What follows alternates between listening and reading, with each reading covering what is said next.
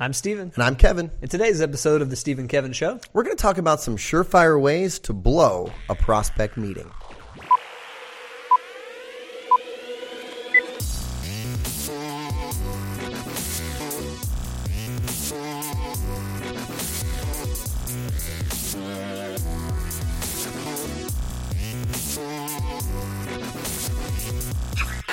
welcome back, everybody, to episode 46 of The Stephen and Kevin Show.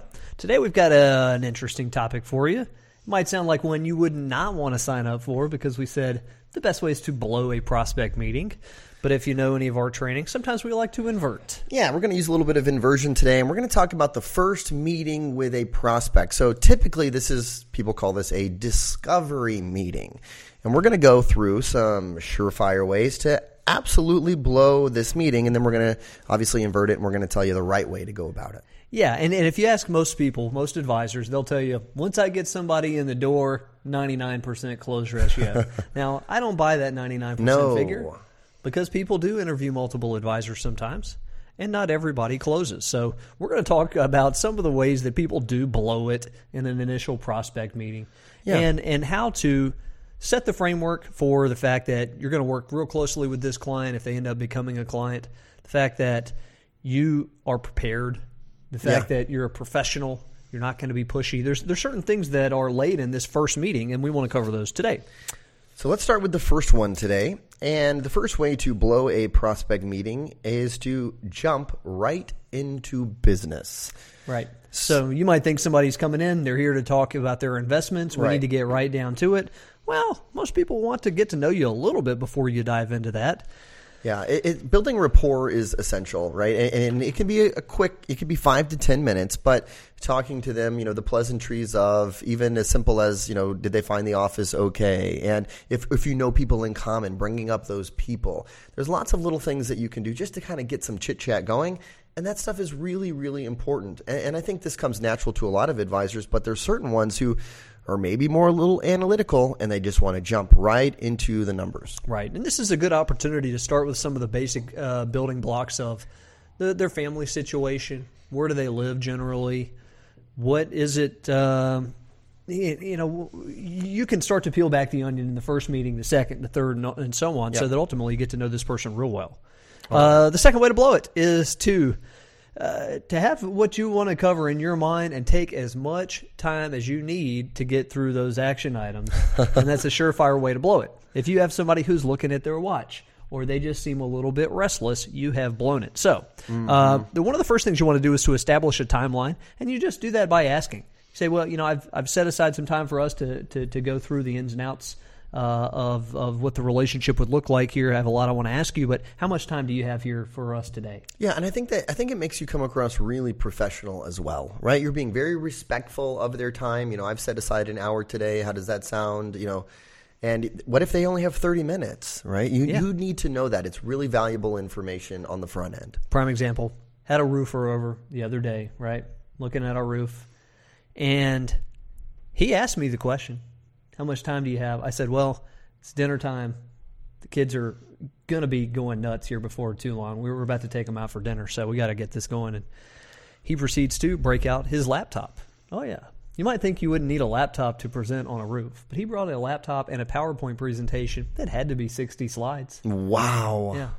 So uh, he didn't listen to. I mean, I'm, I'm assuming that 60 slides means he took way too long to go through. When the first slide is, let me tell you a little bit about the company that makes the shingles and how long they've been in business no. and the other products they make and how great they are, then you know it is going south. And the guy put together a blockbuster presentation. It got better from there, but he had already turned me off because it lasted so long. Well, what's interesting though is he, he asked you for that advice and then he didn't listen to He it. wasn't So able to shift gears. You need, yeah, exactly. You have to be able to listen to that. Um, the next one here, a surefire way to blow a first meeting with a prospect is to to wing it. To basically, um, hey, say I can't plan for these things. I'm just going to wing it. And you know what's interesting is that I think that as advisors, you know, more senior and senior advisors, they probably fall victim to this because they've done it so much, right? That they don't prepare as much in advance. And we would say on the other side of it, we want you to put together a nice agenda. Mm-hmm. Looks like you're prepared, right? I think it's just, again, it's just high level professionalism. Sets the tone for how the reviews are going to work going forward. So you know they may be coming from an advisor where they never had a review for anything. Yeah. The advisor always came across as unprepared. You're setting yourself apart right here from square one. The next way to blow an initial meeting is by starting the business discussion maybe a little too abruptly, Yeah. diving into their investment returns, crunching numbers immediately. We think starting segueing into the business discussion is a bit of an art form. Mm-hmm. And so, let's say you were talking about the recent snow that we got, the fact that their dog was having a hard time getting out of the house, or whatever it was, what mundane, you know, get to know you kind of conversation. At some point, you want to shift gears and start with what we would call a purpose benefit check. Purpose benefit check is, is a great way to start it off. And what you're going to do is basically state the purpose of the meeting, state the benefit to the client for this meeting, and then ultimately check with them and make sure that hey, does that sound right? Does that sound on par in terms of what we were what you wanted to cover today? Mm-hmm. So, like for example, you might say, you know, the purpose of our meeting today is to understand more about your financial situation and what's important to you. I also want to make sure you have a thorough understanding of how we work with families like yourself and what sets us apart now benefit. Through this process, we'll be able to give you a gold seal of approval that your current situation is on track, or we may offer a few course corrections. Check. How does that sound? Right? It just it just sets the tone for the meeting, and it and it signals to the prospect that okay, now we're segueing into business. Mm-hmm. Uh, the next way to blow it is to make sure they know that you really, really want their business. I love this And that might sound counterintuitive, but the positioning's got to be right here when you're with a new prospect. You want to lay down some, mm, I don't want to say ground rules, but you want to lay down some thoughts that plant the seed that this is not a foregone conclusion, that you're so hungry for business that you'll take them on no matter what. No, there's a couple things that you're looking for in starting any new client relationship. Yeah. And that might be exactly how you phrase this. So you want to make sure they don't come away thinking, this person needs business like no other. They will recommend anything to get me on as a client. No, you want them taken away. You know, there's a fit process here. One of the advisors I used to to work with um, a while back used to always say that uh, when you hunt, people run. Right? If they feel like you are eager to do business with them, they shy away. Instead, if you use a little bit of reverse psychology here, it, it can be um, it can have the opposite effect, and they can actually be attracted to working with you. And you've got to do that subtly, but you might say something like, you know, Kevin, I, I'm glad you came in. There's a, there's a couple of things we're looking for in starting any kind of new relationship. First thing is we want to make sure we can be a value to your financial situation, make sure we can help. And second of all, equally important, we've got to make sure that you and I would have a good working relationship together. We work really closely with our clients, and, and we want to make sure we can work well with you, and we hope you feel the same way. Perfect, and that's it, right? I mean, it's simple. It was so simple, but it wasn't. Um, it wasn't like, hey, we only take on so many relationships a year, right? Or something like that's a little too in your face, a little too brazen. Yeah. This one is a subtle way of putting some reverse psychology into the meeting, and we think it uh, can work wonders. Yeah. Next one here is um, I like this one too. To don't let the prospect steer your agenda. That's a surefire way to, to lose a prospect. Definitely. And we all get, we all fall victim to that sometimes where you have a list of things in your mind that you really want to go through because in your mind it would be really beneficial to show them your planning tools. It Would be really uh, beneficial to uh, to walk through their account statements they brought in and explain a couple of key points to them. But if you're getting the signals from them that they'd like to talk about something else, That's right. you've got to follow that lead. And I, I we see that even in, in speaking engagements, right?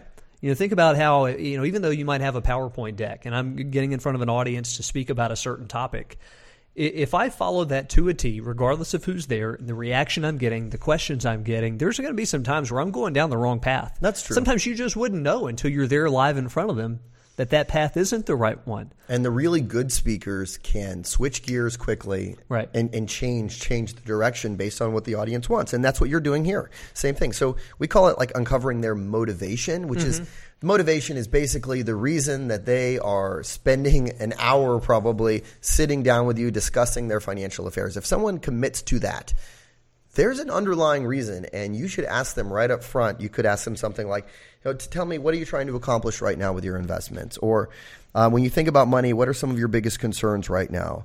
Uh, or you could even say, pretty, you know, thanks for taking the time to come in today. I assume you must have one or more reasons for making the time today.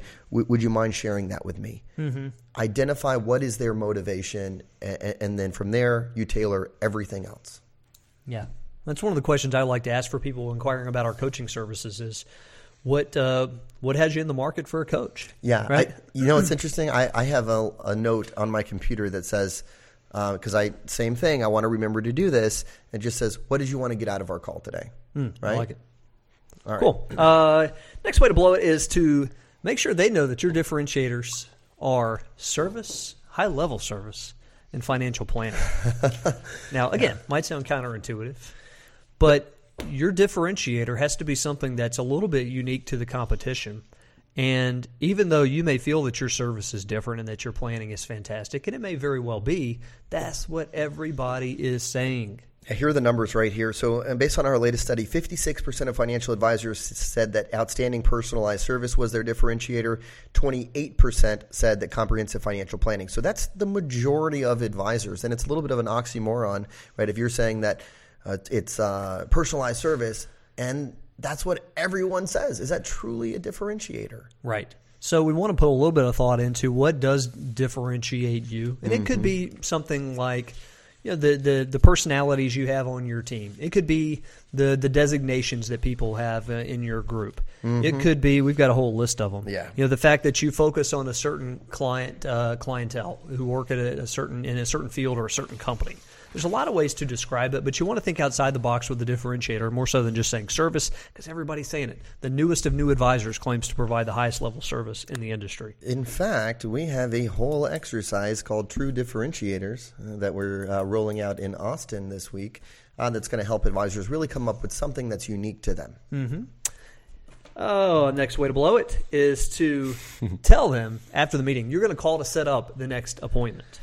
Why does that blow it, Mr. Nichols? Yeah, well, it, it, blows it for a couple of reasons. One, I mean, you have them in the moment, right? Emotionally bought in, hopefully, at that point. Why not go ahead and schedule another meeting with them then and there? I mean, who knows what happens and what gets in the way? Or, you know, they go back and then they just, it's just not as top of mind anymore. They're not thinking about mm-hmm. it as more. I mean, the truth is, is that we, whether it's consciously or subconsciously, sometimes sweep under the rug things like reviewing all their financial details. I mean, it's not like something people are super excited about doing. So when you're there and you have them in the moment, you have them bought in, use some sort of assumptive close to get them to the next meeting. You might, it could be as simple as saying, you know, hey, you know, I think we, we've covered a lot of ground today. I've got a lot of good insight. I want to put together some recommendations.